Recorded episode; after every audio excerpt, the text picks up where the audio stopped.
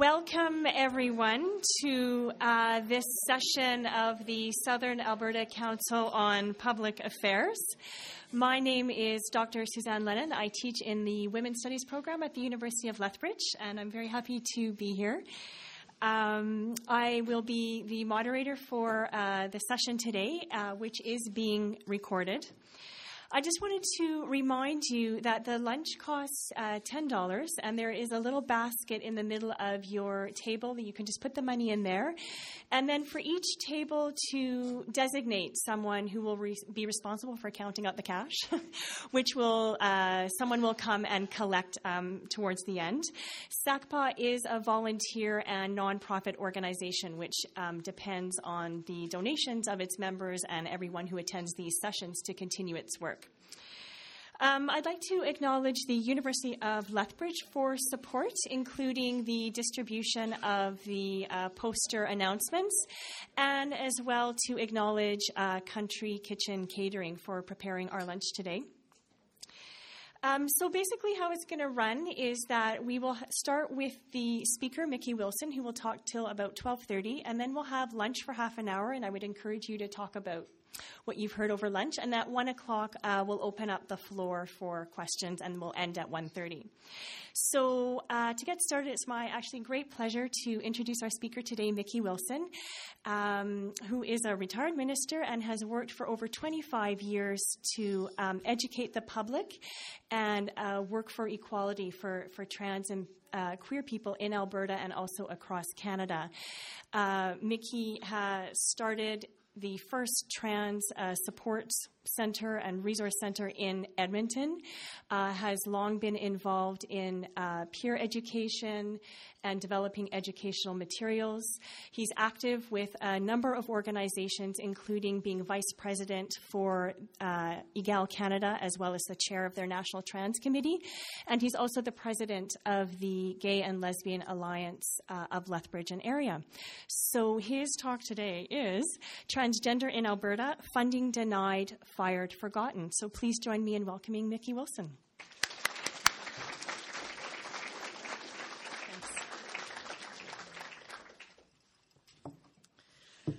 Thanks for your kind words, Suzanne. A number of months ago, when Suzanne invited me to speak, she told me that I needed to come up with a title. A title that framed the subject in public policy. Initially, I'd said trans in Alberta, but I realized that I didn't want anyone to be misled, thinking that I was going to talk about perhaps the impact of increased traffic on our roads. So if you remember, I put the gender in brackets so there will be no surprises. From this point, I will probably use the term trans rather than transgender because that's a little less popular now. So, trans in Alberta funding denied, fired, forgotten. Those are stories of Albertans. And I hope that I can help some of those become your neighbors today. But before that, there's a couple of quick things I need to say. First, whenever I get up and talk about trans subjects outside of the queer community, I feel like I'm at a meeting. I feel like I should start by saying, Hi, my name is Mickey, and I am a transsexual. You can ask me about that later if you want. Um, secondly, I always speak with a caveat. I am one trans person. I have been an activist and advocate and have been learning and listening and educating for over 25 years. And it is from those places that I will speak. But I assure you that the only tro- truth that I really know is the one that I've lived. And although I share with you other voices, nothing I say is fixed and the only understand or the only understanding of these issues. I present them to you today for the purpose of communication and dialogue, and they should never be considered absolute or immutable. Okay, so now we have 25 minutes. I cannot even begin to scratch the surface of this subject in that time. In fact, a thorough exploration of terms, identities, myths, and history usually takes at least two or three hours. But just to make sure that we all know what we're talking about, I'm going to give you the Reader's Digest version in under three minutes. The Ontario Human Rights Commission says one of the great myths of our culture is that at birth each infant can be identified as distinctly male or female by their sex, and that they have a corresponding masculine or feminine internal sense of identity, their gender, and therefore live lives correspondingly as a man or a woman, their gender expression. For trans people, one or more of those assumptions is incorrect. When a person's gender identity is not congruent with other sex characteristics, that person is said to have a trans identity.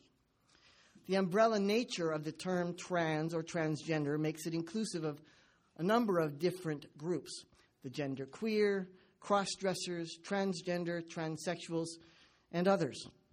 Many, although certainly not all, reject the notion of a binary gender system that says male and female is all there is. So they mix and match their gender behaviors and characteristics that are associated with men and women. Genderqueers almost always reject that binary. Cross dressers sometimes adopt the dress of the opposite sex, but otherwise they usually present as members of their birth sex. And just as, as an aside, most of them are heterosexual and married. According to the American Psychiatric Association, people with a strong and persistent cross gender identification are said to have a gender identity disorder. They are commonly called transsexuals. For those with severe identity disorder, gender identity disorders, sex reassignment surgery or gender realignment is the most effective treatment available and is considered medically necessary. Gender identity is not to be confused with sexual orientation. Trans people can be heterosexual, gay, lesbian, or bisexual, just like cisgendered people. There's another term. Cisgendered means the opposite of transgender. So the cisgendered person's birth sex and gender identity match. But all of them, lesbian, gay, bisexual, trans, and others, make up the LGBT and Q or queer community. Queer is a term that has been reclaimed by the LGBT community to refer to people who transgress or resist culturally imposed norms of heterosexuality, gender traditionalism, and sometimes even mainstream gay and lesbian values and culture. It is one of a number of words that have been taken back and are now used as an affirmation of difference and diversity. So, you've got all of that, right? Seriously, it is a very complex subject, and if you have any questions, jot them down and ask me later, and I'll do my best to explain. But I want to talk particularly today about gaps, absence, reversal, and failure of public policy in the lives of people who are your fellow citizens in this great province and country. I will share bits and pieces of their stories, mostly using fictitious names, but some you will recognize. I'll start with Jane. Jane tells a story about a day in the eighth grade. She was beaten up by schoolmates and she didn't do anything. Later in life, a group chased her from a bus stop, and this time she decided to say something. When I went to security, they just said, You should learn how to fight. And they laughed at me. Now 48, Jane is a male to female transsexual. From an early age, Jane, who was born male, identified as a girl and was threatened for not conforming to her socially assigned gender. Living that way, or living the way that makes her the most comfortable, however, draws stiff penalties from our society. There are harsh social sanctions for not following the gender rules. From schoolyard bullying to street harassment to brutal murders, violence is often a part of the trans experience. Most people who have a gender expression or presentation that is non conforming or different from the gender they were assigned at birth have had some experience with violence, with isolation, with discrimination. Jane says, I have no rights. I have no right to freedom from discrimination. I have no right to secure employment. I have no right to a safe place to live. I don't even have the right to go to the washroom in peace. It's amazing that I can sit here in the 21st century in Canada and say that. Let me say that in a slightly different way. Because I'm a transsexual person, I have no right to legal protection if I get discriminated against for being trans. None at all. How does this happen? It happens because transsexuals and trans people in general are one of the last populations not covered under Canada's human rights legislation.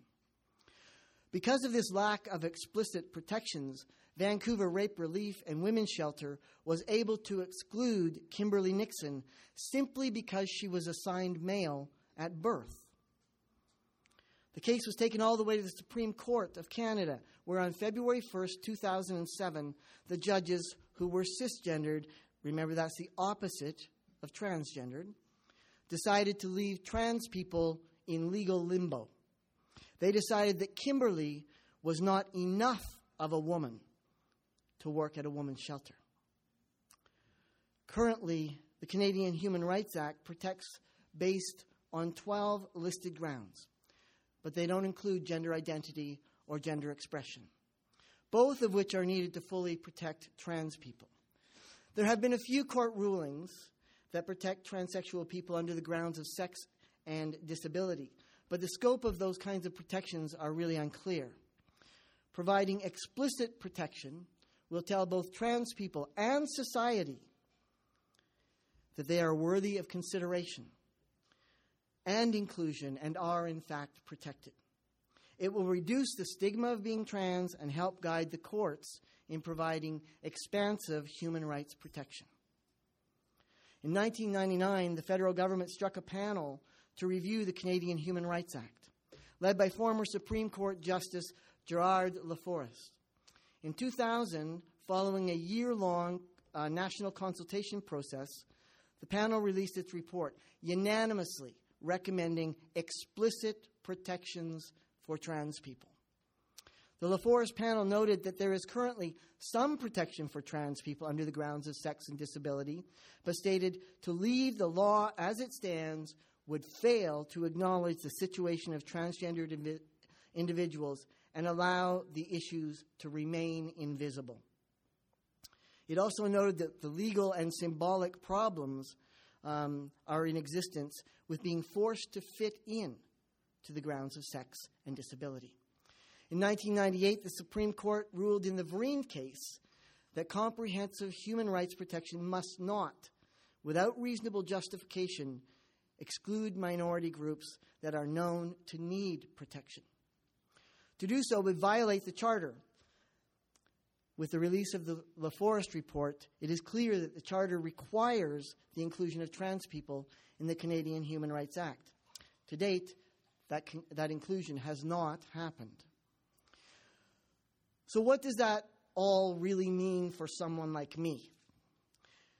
What it means is that without formal protections, rights protections in human rights legislation, judgments regarding discrimination experienced by trans people like me continue to be made on the basis of sex or disability, rather than on the basis of my gender identity or expression. That means that all trans people need to construct our identities around that criteria sex and disability rather than who we are, which is trans people. And identity is really important. There can be no dispute that in the struggle for validation of their identity, gays and lesbians have seen the law and the consequent social um, recognition and legitimacy of their lives um, and their experience as Canadian citizens really changed in the last couple of decades. But gay and lesbian people do not rely on the government to recognize their identity. Your sexual orientation is not on your driver's license. Pull it out if you need to make sure. It's not on your passport, it's not on your birth certificate, or any other public identification record. Unless you are entering a same sex marriage, or adopting, or having children, a person's sexual orientation is purely a private matter, as the government does not collect nor disclose that information. However, trans identities are public. Many trans people must rely on government approval of legal name changes, birth certificate amendments, passport changes, and the updating of social insurance and tax records. Transsexuals and cross dressers, when they are cross dressed, must cope with identification documents and public records that out them as trans. The availability of public records on the internet and through commercial da- databases increases the likelihood of disclosure. Outing is particularly problematic during the long process of changing sex. But regardless of when it occurs, such disclosures can lead to discrimination or violence against trans people. Passports can be changed with the right documents if you have them. However, vital records regulations are governed by provincial legislation. Vital records amendment policy varies widely across our country. There are different standards about what constitutes sex reassignment and the requirements that are needed for altering those documents.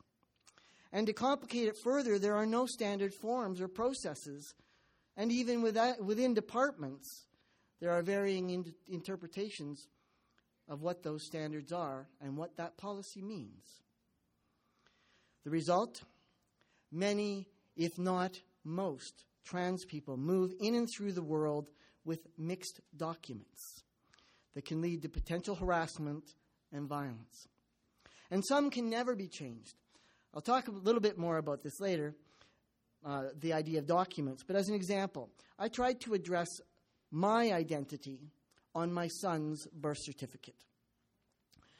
And the solution that I was given was to seal his birth record rather than simply change my identity to parent.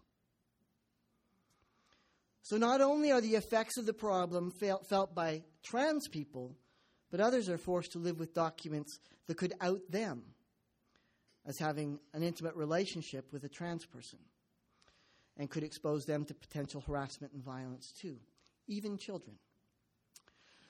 Of the Kimberly Nixon decision, our friend Jane says because of this decision, we can be kicked out of any public space. We can be fired simply for the crime of being ourselves. We can be evicted without recourse. And we can be reviled, harassed, and physically attacked merely for daring to use a public washroom.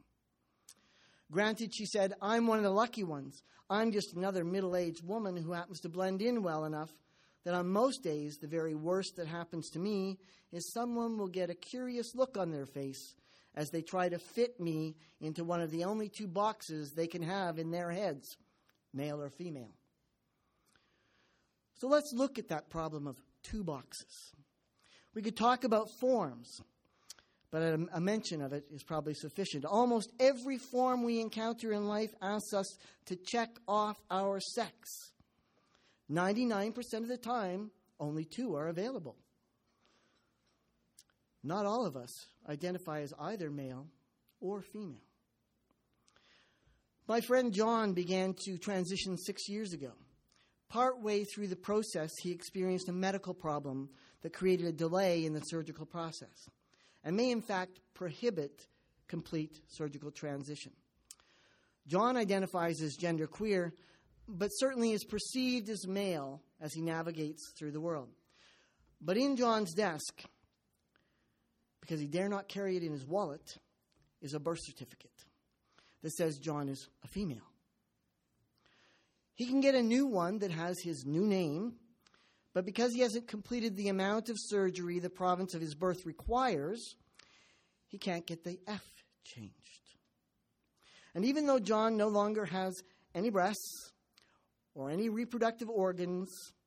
And even though he has a mustache and a full beard and is balding and has a deep voice and intends to live that way for the rest of his life, he cannot get his birth certificate altered. So it would read John, born female. Okay, you say, so what? How often do we use our birth certificates? Well, not too long ago, John needed a new passport. Passports reflect the sex that is on that certificate.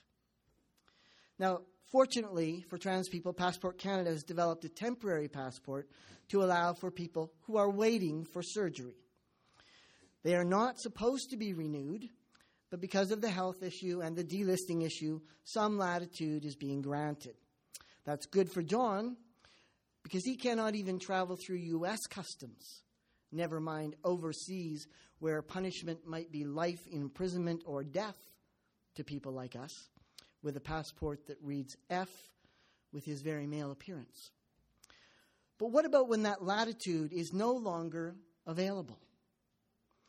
What does the person who is intergendered, which means between male and female, someone like John, what do they do?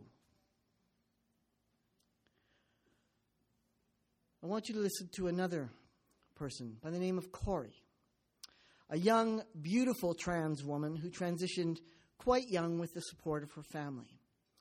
She says, Some of my trans friends, guys, and especially the girls, are not so lucky. They don't pass. They break somebody's rules about gender expression. And people feel threatened when they're around. When threatened people react, they usually attack, verbally or physically. They can withhold essential services. Stories abound about trans people being refu- refused referrals to competent therapists or even for treatment of everyday issues like ear infections once it's determined that they're transgender. Let me tell you what happened to me. During my transition, I always said that my greatest fear was to be in a, a car accident. Well, one night coming home from church, a young man ran a red light, and that nightmare was my reality. In minutes, there were ambulances and backboards, and, and it was crazy. We got to the hospital, and they were concerned I had a neck or a head injury. There were doctors and nurses everywhere.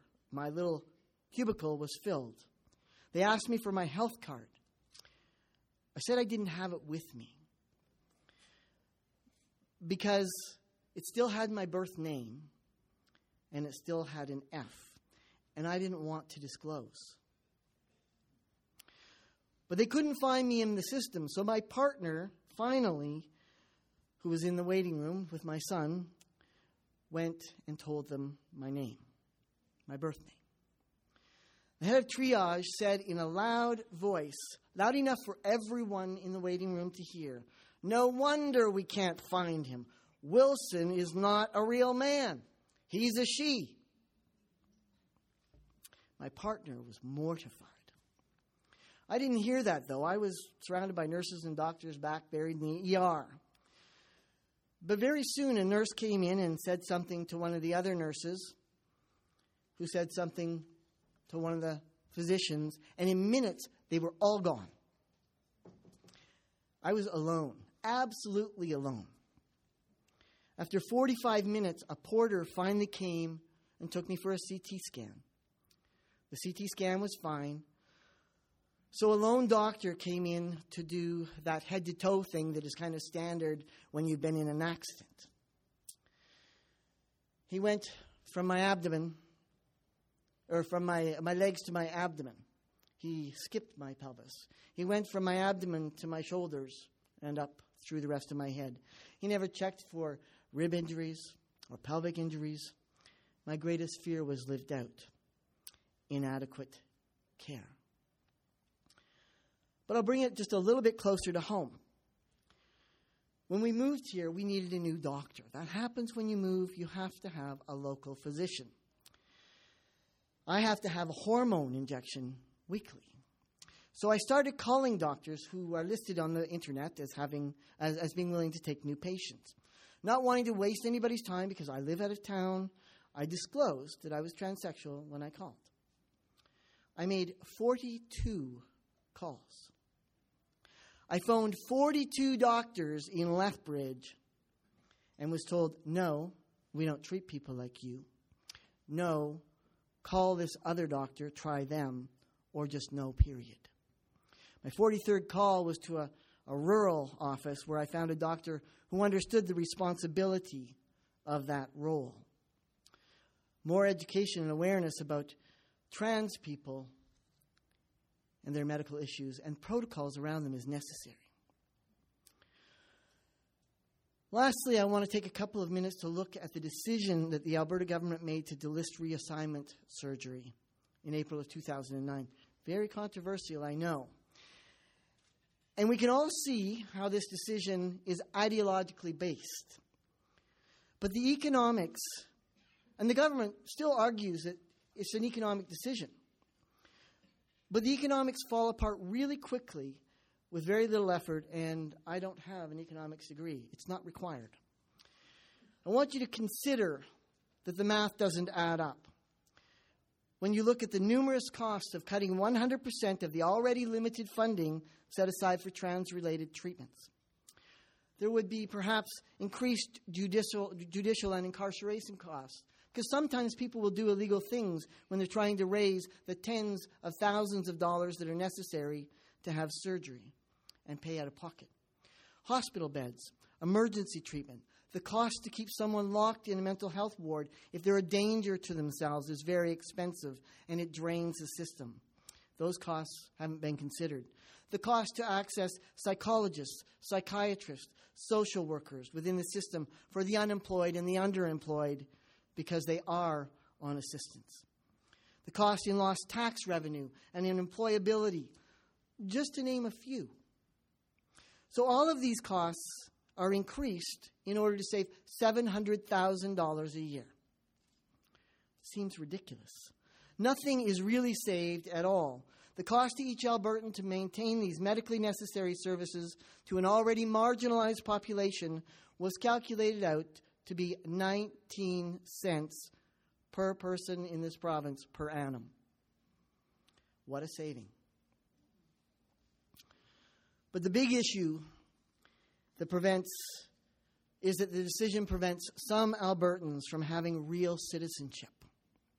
Citizenship depends on identity documents. But the province's decision to delist services for transsexual people prevents them from obtaining those identity documents. Most people rarely give any thought to obtaining a driver's license for example. But under Alberta law, a transsexual person must complete certain surgical procedures before being granted a license that is congruent with that person's identity. If an FTM like me, that's female to male transsexual, um, with a beard and a deep voice, wants to have a driver's license that lists him as male, he has to have sex reassignment surgery. Where the congruence comes in is the idea that people will see him and read him as male. Nobody ever guesses that I'm anything other than male, or was anything other than male. But then when he produces the, his identification, it will list him as female. The trans, for the transsexual to access those documents that are congruent, there's a requirement for him to physically transition to some degree. And in Alberta, it's all the way. So, for the transsexual to access documents that are congruent, it is tied to that surgery by law and by legislation and by policy. So we can't look at citizenship without looking at documents. And we can't consider people who can't get documents as able to fully participate as citizens. Imagine your life if every single time you went to a gas station or a bar or an airport or a school or a hospital, if every single time you had to pull out your documents, you risked having your medical situation exposed and being put in danger. Lane Mandlis is a trans sociologist in Edmonton, And he uses the example of a hypothetical married couple obtaining congruent documentation. He explains that for the wife to get a driver's license that says she is female with her female name and her female sex costs about 100 bucks, probably less. For the FTM, obtaining congruent identified driver's license requires a legal change of name to start, 145 bucks plus, um, and they have to go get fingerprints. Proof of legally required surgeries for an FTM that ranges between 60 and 100,000 dollars, provided there are no complications. And finally, the cost of the driver's license itself. This doesn't include birth certificates, SIN cards, transcripts, diplomas, and so on, or the amount of time, or the vast sums of money that are required. For one citizen, cost of the cost of citizenship is relatively accessible. For the others, it may never happen. The Ontario Human Rights Commission said there, that there are arguably few groups in society today who are as disadvantaged and disenfranchised as the trans community. Sarah said the lack of visible government support contributes to my marginalization, and I can't point to a single public recognition and acceptance of my life and value as a person. So, trans in Alberta, it is truth when I tell you that, in fact, anywhere in the world, it is to be pushed to the fringes of society and be seemingly forgotten. Thank you.